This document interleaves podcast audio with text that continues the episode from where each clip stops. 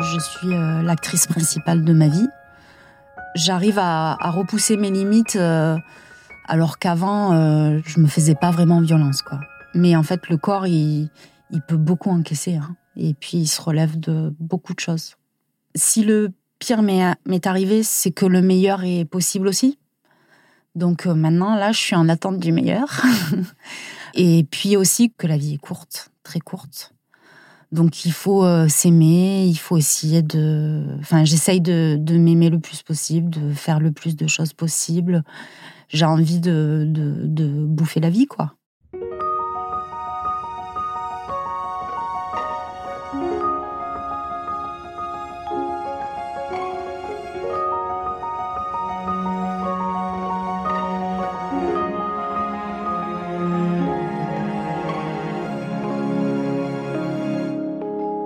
Mélanie Loul est créatrice d'une marque de papeterie et autrice de bande dessinée, et comme elle se présente elle-même, combattante diplômée. Maman de deux adolescentes, elle a survécu à deux cancers du sein. Elle raconte quotidiennement sur Instagram ce qu'est la vie après la maladie et partage les étapes de sa reconstruction. Comment se trouver belle et féminine quand on a perdu ses cheveux et subi deux mastectomies? Je suis Caroline Langlois et vous écoutez Regard, un podcast Birchbox dans lequel les femmes décortiquent leur rapport à la beauté. Tu as grandi dans quel type de famille, dans quel type d'environnement? Euh, Mes deux parents euh, sont toujours ensemble. J'ai euh, un frère et une sœur. ma sœur n'est plus là aujourd'hui. Mes parents, les deux sont assez intellectuels. Ils vont beaucoup au cinéma, ils lisent énormément. Euh, ils sont très euh, cultivés. Et effectivement, je pense que l'apparence pour ma mère est quelque chose d'assez euh, secondaire. Donc, c'est pas quelqu'un qui, voilà, c'est beaucoup maquillé, c'est pas quelqu'un qui achète beaucoup de vêtements. Elle n'est pas vraiment coquette. Et moi, je pense que c'est du coup quelque chose qui m'a toujours fascinée. Euh, tous les, produits de maquillage, euh, voilà. Elle devait penser que, bah, oui, je, je peux être euh, belle autrement et notamment intérieurement. C'est comme moi avec ma fille aujourd'hui, c'est-à-dire je la trouve tellement belle au naturel je trouve qu'elle a tellement pas besoin de ça. Elle a une peau magnifique. En plus, elle est, elle de peau. Euh, elle a un teint sublime. Euh, mais elle, elle préfère euh, utiliser certains artifices parce que ça correspond à, son âge et à son développement aussi. mais je pense que c'est l'âge où on en a le moins besoin, effectivement, mais je comprends. Et qu'est-ce que ça a changé dans ton rapport à ton, à ton corps, à ton image, le fait d'être mère? Alors, euh, bah, déjà, pendant ma, ma première grossesse, bah, j'ai pris énormément de poids. Je suis tombée enceinte euh, en fin 2002 et j'ai accouché en pleine canicule de 2003. Donc, euh, j'ai fait de la rétention d'eau, en fait. le dernier mois, j'ai pris 10 kilos de flotte. Voilà. Après l'accouchement, euh, dans les mois qui ont suivi, j'ai par contre perdu énormément de poids. Et j'ai été très très mince, voire euh, presque maigre. Du coup, oui, je me suis vraiment euh, découvert autrement. Je me suis pas sentie bien tout de suite. J'ai eu un peu de mal à intégrer quand même ce nouveau poids. ça s'est pas fait tout de suite. Par contre, après, j'ai vraiment apprécié de pouvoir porter tout ce que je voulais voilà, de tester plein de styles. Euh, quand on peut tout porter, ben, on peut tout se permettre. Quoi. Mm. En plus, j'étais jeune. Donc, euh, voilà. Et après, euh, tu étais toujours assez jeune quand tu as découvert que tu étais malade. Est-ce que tu veux bien me raconter? Alors, ben, c'était le, le, soir de mon 34e anniversaire. Donc, c'est marrant parce que Enfin, non, c'est pas marrant. Euh, c'était donc le 22 mai. On a attendu minuit euh, pour que mon, enfin, mon mec m'a dit bon anniversaire. Et je suis allée me coucher euh, peu de temps après. Là, je me suis allongée sur le côté. Et donc, j'ai posé ma main sur mes côtes. Et là, j'ai senti une boule, en fait, sur le, côté de mon sein. Une boule à peu près de la taille d'une cerise donc assez grosse quand même, euh, bien 2-3 cm. Donc je sais que je me suis relevée, que j'en ai parlé à, à mon mari, qui m'a tout de suite rassurée, qui m'a dit non mais c'est rien, c'est sûrement un kyste, t'inquiète, voilà. Donc euh, je sais que dans les jours qui ont suivi, j'en ai parlé à une copine en amenant euh, les filles à l'école euh, à la maternelle. Et cette copine m'a dit ben, tu, tu, vas appeler ta gynéco tout de suite. J'ai dit ok, je l'appelle en rentrant. Elle me dit non, non, tu l'appelles là, maintenant, je, sous mes yeux. Donc je l'ai appelée tout de suite et ben, j'ai bien fait. Donc ben, elle m'a tout d'abord palpé, euh, ensuite elle m'a prescrit euh, une mammographie et une échographie euh, à faire dans les jours qui suivent. Et au moment de l'échographie, donc j'ai la radiologue à côté de moi, il y a un moment en fait où je sens que, au début elle était très confiante et je sens qu'il y a un moment où ça bascule et, où elle est assez inquiète. Voilà, elle voit en fait euh, une autre grosseur à côté de, la première. Euh, je pense qu'elle voit que c'est pas très joli et elle me prescrit une biopsie à faire en urgence euh, par elle-même deux trois jours après. Mais toujours en me disant quand même il n'y a pas de raison. vous êtes jeune, voilà, on n'a pas de, de cancer du sein à votre âge. Et ben, je fais la biopsie quelques jours après. On me dit que je vais avoir les résultats dans une semaine, à peu près. Et en fait, deux jours après, ma gynécologue euh, m'appelle. Elle a eu les résultats. Et ben, elle m'annonce que j'ai un cancer du sein et, et que c'est assez grave parce que c'est un stade 3. Donc la, la, grosseur fait plus de 3 cm. Il y en a une autre à côté d'un centimètre et il faut euh, commencer les traitements assez rapidement. Là, euh, moi, je suis euh, effondrée, je comprends pas, mais j'ai quand même espoir. À ce moment-là, comme je pense beaucoup de personnes, je me dis que je vais peut-être échapper à la chimiothérapie, qui pour moi est synonyme de perte de cheveux. Et en fait, ben, quelques jours après, on m'annonce voilà que je vais avoir droit à la totale chimio, radio, opération. Euh, voilà. Et ça, la perte des cheveux, c'est quelque chose qui t'angoissait déjà dès l'annonce euh, Dès l'annonce. tu as pensé? J'ai pensé à ça euh, tout de suite. Après, c'est vrai que c'est le premier signe extérieur visible de la maladie aussi. C'est ce qui nous fait voilà basculer dans ce dans ce côté malade du cancer parce qu'évidemment ce n'est pas que les cheveux, c'est tous les poils donc les sourcils, les cils, tout ce qui donne euh, de l'expression euh, au visage aussi. Et bah, à ce moment-là, j'ai vraiment fait, euh, j'avais vraiment pas envie. En plus, pour moi, c'était vraiment une maladie de vieux. Donc j'étais limite un peu vexée aussi, voilà. J'avais, j'avais pas envie. Pour moi, c'était pas mon combat. Euh, j'avais pas choisi. Voilà, personne ne choisit en fait.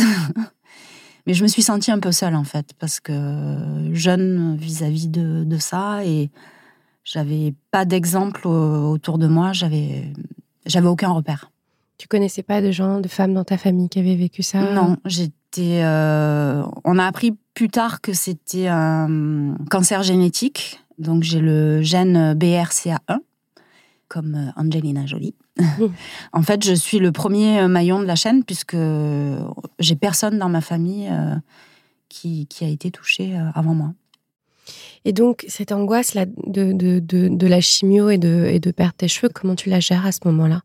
Déjà, j'ai procédé par palier parce que j'avais les cheveux très longs à cette époque-là, qui arrivaient au milieu du dos. Donc, euh, je sais qu'une semaine après, je me suis déjà coupée. Moi, toute seule, j'ai pris, je me suis fait une natte et j'ai coupé euh, la natte assez euh, violemment. J'avais besoin de me confronter, en fait, à la réalité de ce qui allait m'arriver. Mais en procédant par palier, donc là, je me suis fait un carré court. Et puis après, je suis allée chez le coiffeur. Elle m'a coupé les cheveux assez courts, mais jolie, quoi, euh, un peu à la Christi, Christina Cordula. Voilà, mmh. on m'appelait comme ça parce que j'avais des grosses créoles à l'époque. Et puis, euh, bah, j'ai fait ma première chimio euh, fin juin. Donc 10-15 jours après, j'ai les premiers cheveux qui ont commencé à, tomber, que je pouvais m'enlever par poignée. Très vite, j'ai eu une obsession qui était de me raser la tête. Et j'ai pas tenu très longtemps, donc je crois que c'était mi-juillet, vers le 14 juillet. Un soir, je me suis enfermée dans la salle de bain. Et en fait, euh, j'y suis allée un peu de, manière frontale, à savoir que j'ai commencé euh, vraiment par le haut du crâne, quoi. Un peu façon euh, Britney Spears. Alors j'ai plein de références comme ça. Angelina Jolie, Angelina Jolie, Christina. C'est un peu, je trouve un peu les repères que je trouve autour de moi. Donc j'y suis allée un peu franco comme ça. voilà, et je me suis tendu la tête d'un coup, quoi. Et en fait, en, me regardant dans le, dans le miroir juste après, bah, j'ai été très étonnée euh, de me trouver euh, quand même assez jolie. en fait, je, pensais que j'avais des traits assez euh, grossiers avant ça. Et je me suis rendu compte que j'étais plutôt assez féminine de, de, visage, voilà, que j'avais des traits plutôt fins. Et oui, je me suis trouvée jolie. Alors en plus, J'étais pas forcément euh, très bien tendue, j'avais plein de trous. Euh, enfin, non, c'était pas des trous, c'était des, mottes de cheveux euh, un peu éparses sur la tête. Je pense que, que c'est ça que j'ai vu un peu dans le miroir, j'ai vu un peu ma vulnérabilité. Je me suis trouvée jolie, mais un peu hum, chétive, enfin, je sais pas, ouais, vulnérable mmh. et un peu mise à nu. Donc j'avais un peu honte en sortant de la salle de bain. J'avais honte de me montrer comme ça à mon, à mon compagnon. Et lui, il m'a tout de suite euh, rassurée. Quoi. Il m'a dit non, mais euh, ça te va super bien, es super jolie. Par contre, je vais te, je vais te bien te raser parce que par contre, c'est assez moche ce que tu as fait. voilà, donc il, m'a, il a repris le truc et lui, s'est habitué beaucoup plus vite que moi à cette image. Et il trouvait ça joli Oui, même euh, je sais que ben, pour le donc j'ai eu un deuxième cancer par la suite, où il a aussi euh, refallu euh, passer par là. Et quand euh, je me suis re-rasé la tête, enfin c'est lui qui me l'a fait la deuxième fois d'ailleurs, c'est lui qui m'a tendu. Et il m'a dit, alors je pense que c'est pour me faire plaisir, mais il m'a dit, je me demande si je te préfère pas sans cheveux. ah ouais. Voilà. Et tes filles alors, comment elles ont réagi quand elles t'ont vu la première fois, elles étaient quand même assez petites, mais suffisamment grandes pour comprendre aussi euh, tout ce qui se passait. Donc, euh, mon aînée, elle a eu euh, une réaction très sage, très sérieuse. Quand elle a appris que j'ai perdu mes cheveux, elle m'a dit Bon, ben c'est bien, ça veut dire que le traitement fonctionne. Pour elle, c'était synonyme qu'on avançait et qu'on était en train de se débarrasser de ces cancers pour euh, la plus petite, euh, en fait, on était au restaurant. Elle savait donc euh, que je m'étais tendu la tête. Donc déjà, à peine on, s'est retrouvés, elle allait voir toutes les tables alentour pour leur dire que c'était pas mes cheveux, que j'avais une perruque, sans m'avoir vue tête nue non plus. Je portais une perruque avec des cheveux courts, donc c'était très étrange pour elle parce qu'elle m'avait quitté avec des cheveux courts. Et elle me retrouvait avec des cheveux courts, mais en sachant que, que c'était une perruque et que c'était pas mes cheveux je pense qu'elle ne devait pas vraiment comprendre pourquoi je disais que j'avais plus de cheveux alors que j'avais quand même des cheveux. et donc, euh, à un moment, on est allé aux toilettes. Elle était trop curieuse, en fait. Elle avait envie de, de voir. Et donc, au moment où j'ai commencé à déclipser la perruque et à, faire le geste pour l'enlever, je sais que Thaïs, elle s'est mis euh, les mains sur les yeux. Elle m'a dit non, je veux pas voir, j'ai peur. Euh. et bon, je, je, lui ai dit quand même non, tu, tu vas voir. c'est pas c'est pas si horrible que ça. Mm. À la maison, j'étais tête nue, mais par contre, euh, dès que je sortais, moi, je me suis toujours maquillée, euh, toujours euh, apprêtée. J'avais vraiment envie qu'on ne voit pas que je suis malade. C'était important pour moi. D'accord. Donc du coup, tu as fait encore plus d'efforts peut-être qu'avant pour, pour ça? Oui, parce que j'ai essayé de faire avec les moyens du bord, donc avec le, le style que j'avais, euh, euh, avec cette perruque à cheveux courts. J'ai remarqué qu'avec euh, des cheveux courts, on peut être féminine avec juste un petit décolleté simple ou un joli rouge à lèvres. voilà, j'ai développé des choses différentes que de par rapport à, à mes habitudes passées. Et alors, en parlant de décolleté, il y a tes seins aussi? Oui. Alors du coup, j'ai eu deux mastectomies pour, les, pour les deux seins. Donc il y a eu une première mastectomie il y a sept ans avec reconstruction immédiate et avec la technique euh, du lambeau dorsal, le grand dorsal, ça s'appelle. À l'époque, j'avais euh, une toute petite poitrine, donc c'était une technique idéale pour les, pour les personnes un peu menues. On m'a prélevé un muscle du dos qui est très entendu en fait sur, euh, sur tout le dos, mais qui n'a pas vraiment de fonction, qui peut être compensé par d'autres muscles en fait. Ce muscle, on me l'a modelé et on me l'a mis dans le sein où il n'y avait plus rien puisqu'il avait été vidé par la, de toute substance par la mastectomie. Donc c'est une opération qui a été assez lourde quand même euh, et longue, puis pour laquelle j'ai eu euh, pas mal de rééducation, un mois de rééducation euh, du bras. ça a été assez long et laborieux. Par contre, le résultat est totalement bluffant. Quoi. Ça n'a rien à voir avec une prothèse.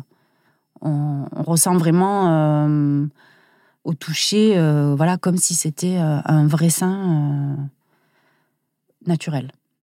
En 2018, lors d'une mammo de contrôle, dans le but de me faire opérer de manière préventive de l'autre sein, sachant que j'étais porteuse du gène et sachant que le risque était quand même assez élevé. Donc j'ai fait cette mammo et en fait lors de cette mammo, ben, on s'est rendu compte qu'il y avait une tumeur nouvelle. Alors, euh, on ne parle pas de récidive, parce que une récidive euh, signifierait que c'était mon premier cancer qui revient, en fait. Donc, euh, une récidive serait revenue autre part dans mon corps. Là, c'était un nouveau cancer du sein. Donc, c'est moins grave qu'une récidive, on va dire. Mais ça a été un gros coup dur quand même. Surtout après, voilà, tout ce, que, tout ce qui s'était passé je pensais que j'avais quand même euh, bien donné. Mhm. Mais en fait, il n'y a, pas de, a pas de règle. Et puis en fait, quand on a eu un premier cancer, ben, on, a beaucoup plus de chances d'en avoir un deuxième que quand on n'en a pas eu. Donc euh, pendant euh, le deuxième cancer, notamment, j'avais un expander qu'on m'avait posé suite à la mastectomie. Qu'est-ce que c'est un expander? Alors un expander, en fait, c'est une poche qu'on nous met sous la peau. Donc en fait, on m'a vidé le sein et euh, toutes les semaines, en fait, qui ont suivi l'opération, je suis allée chez le chirurgien esthétique pour me faire gonfler cette poche de sérum physiologique petit à petit, en vue de détendre euh, le plus possible la peau pour que la prothèse euh, prenne sa place et que le sein n'ait pas l'air tout tendu, voilà, que, ça, que le résultat soit le plus naturel possible, en fait. Tout tendu Comme Tori Spelling dans Beverly Hills. voilà, pour revenir aux références. Et en fait, on doit détendre euh, la peau plus que ce que le résultat final euh, va donner. Des fois, je levais le bras, il y avait la prothèse qui tombait. C'était un peu folklorique quand même. Donc j'avais en fait, pendant toute la chimio et euh, jusqu'à l'opération, une poitrine beaucoup plus grosse que celle que j'ai aujourd'hui. Et donc il a fallu compenser de l'autre côté en mettant des prothèses et tout. Et moi qui avais euh, jusqu'ici euh, connu qu'un 75B, euh, ben voilà, il fallait vraiment apprivoiser un peu ce nouveau look. Donc j'ai adopté un petit look années 50, 60.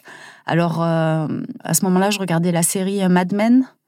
Et, Avec Christina Hendricks la, rousse, euh, voilà, je me rappelle plus du, nom de son personnage, mais elle m'a, elle m'a servi de référence aussi, euh, même si vraiment j'ai été loin euh, d'être, d'être comme ça. Mais elle est tellement sublime cette fille, voilà, avec cette poitrine, ce, corps épanoui, que c'était un, repère aussi pour moi à ce moment-là au niveau du, du, look.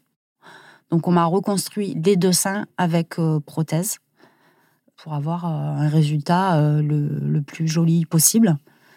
J'ai découvert ce que c'était que d'avoir une poitrine et notamment un décolleté un, peu plus généreux que ce que j'avais eu jusque-là. Voilà. Oui, donc as, aussi, oui, ça t'a fait changer de corps littéralement oui, en fait. Oui.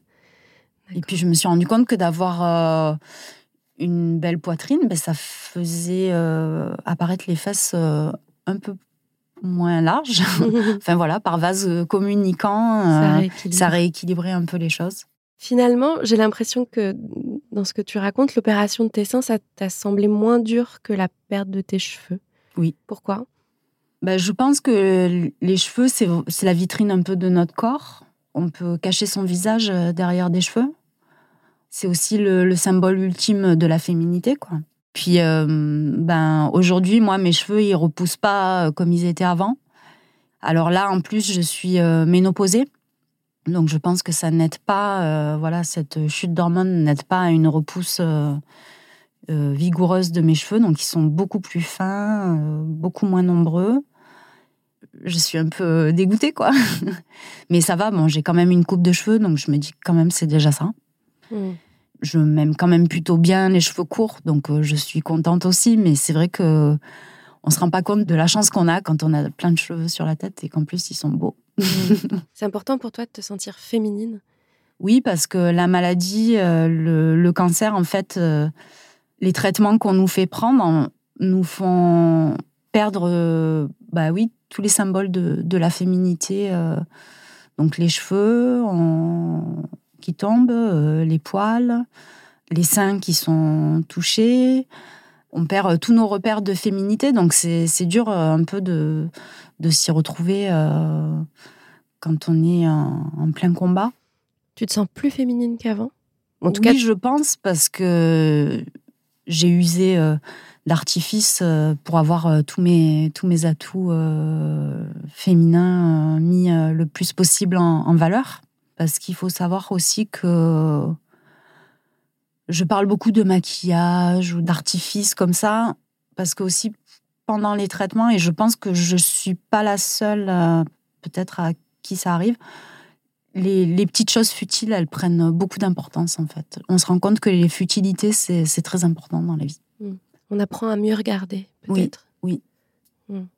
Aujourd'hui, ce que je trouve beau, c'est aussi la vulnérabilité, c'est aussi euh, de se présenter aux autres euh, tel qu'on est et sans, sans fioriture ou sans essayer de cacher des choses. Euh. Même dans la contrainte, même quand on n'a plus les atouts qui nous donnent nos repères, on peut être jolie et s'aimer aussi. Dans une story, euh, il, y a, quelques jours, tu te moquais d'une, d'une ride que tu avais sur, euh, sur la poitrine, je crois, quelque chose comme ça. Tu les vois comment, tes rides? Ben déjà comme une chance, parce que moi, je me dis que ma sœur, elle aura jamais de rides. Et avoir des rides, c'est être en vie, donc euh, vieillir, c'est, c'est une chance. j'aimerais avoir le plus de rides possible, même si j'avoue que quand même, ça me fait du mal de voir ma peau euh, se flétrir un peu.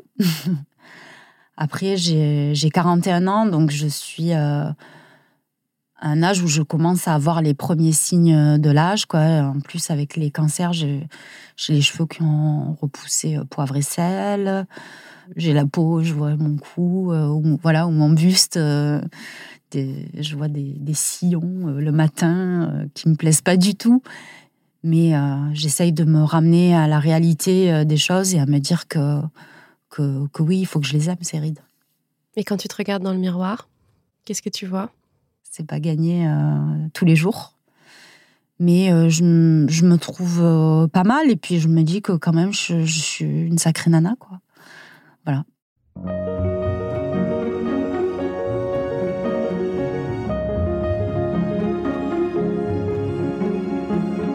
Cet épisode de Regard accueillait Mélanie Loul. Vous pouvez la suivre sur Instagram sur son compte at Mélanie Loul. Vous pouvez retrouver ce podcast sur les comptes de Birchbox, at BirchboxFR et sur toutes les plateformes de podcast. Si vous avez aimé cet épisode, partagez-le et laissez vos commentaires sur iTunes. Ce podcast a été réalisé avec Louis Créative. À bientôt!